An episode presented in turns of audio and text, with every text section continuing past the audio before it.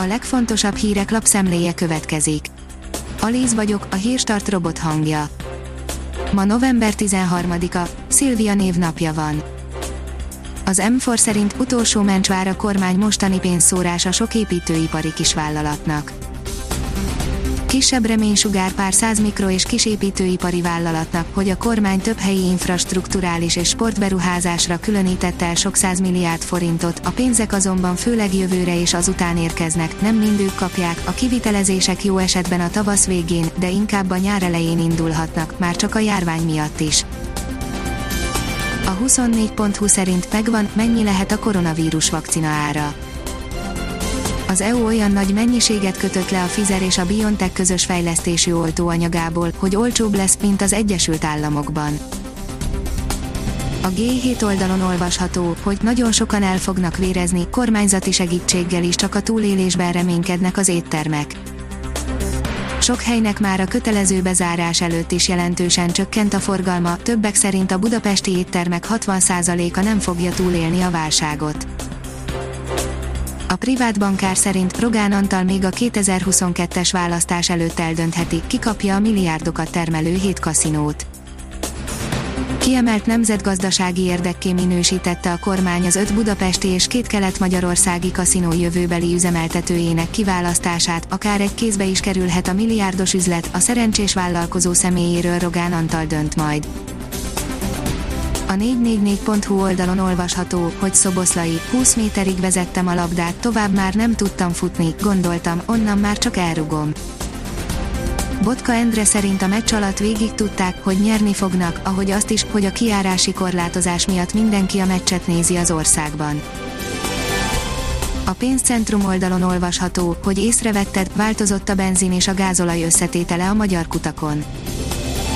A szabályozás szerint november 15-én a magyar töltőállomásoknak át kell állnia a téli szabvány szerinti üzemanyagokra, ezekkel hidegebb időben is garantáltan működni fognak a járművek, mezőgazdasági gépek.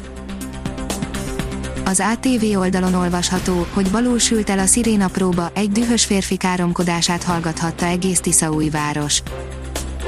Nem várt fordulatot vett a Tiszaújvárosi katasztrófa jelző sziréna próba, amikor a visító hang helyett egy folyamatosan káromkodó férfi szólalt meg, a katasztrófa védelem vizsgálatot indított és elnézést kért a lakóktól.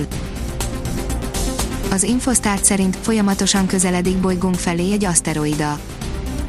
Először november 6-án észlelték a kínaiak, már tudni, melyik időpillanatot kell megúszni. A startlap utazás írja, járt be Magyarország legszebb kastélyait egyenesen a kanapédról. A koronavírus második hullámában ismét zárnak a fürdők, színházak, múzeumok és egyéb kulturális intézménynek, szabadidős tevékenységet nyújtó helyek előre láthatólag 30 napra, szerencsére nem mindent kell nélkülözni az elkövetkező hetekben, ugyanis nagyszerű virtuális tárlatvezetéseken és kastélylátogatásokon lehet részt venni a fotelből. A rangadó szerint izlandi kapitány, 5 percre voltunk az ebétől, de most a pokolban vagyunk. Erik Hamrén eléggé le volt törve, de azért nem felejtett el gratulálni a magyar válogatottnak a kijutáshoz. A Metropol oldalon olvasható, hogy Orbán Viktor éjjel üzent a magyar válogatottnak.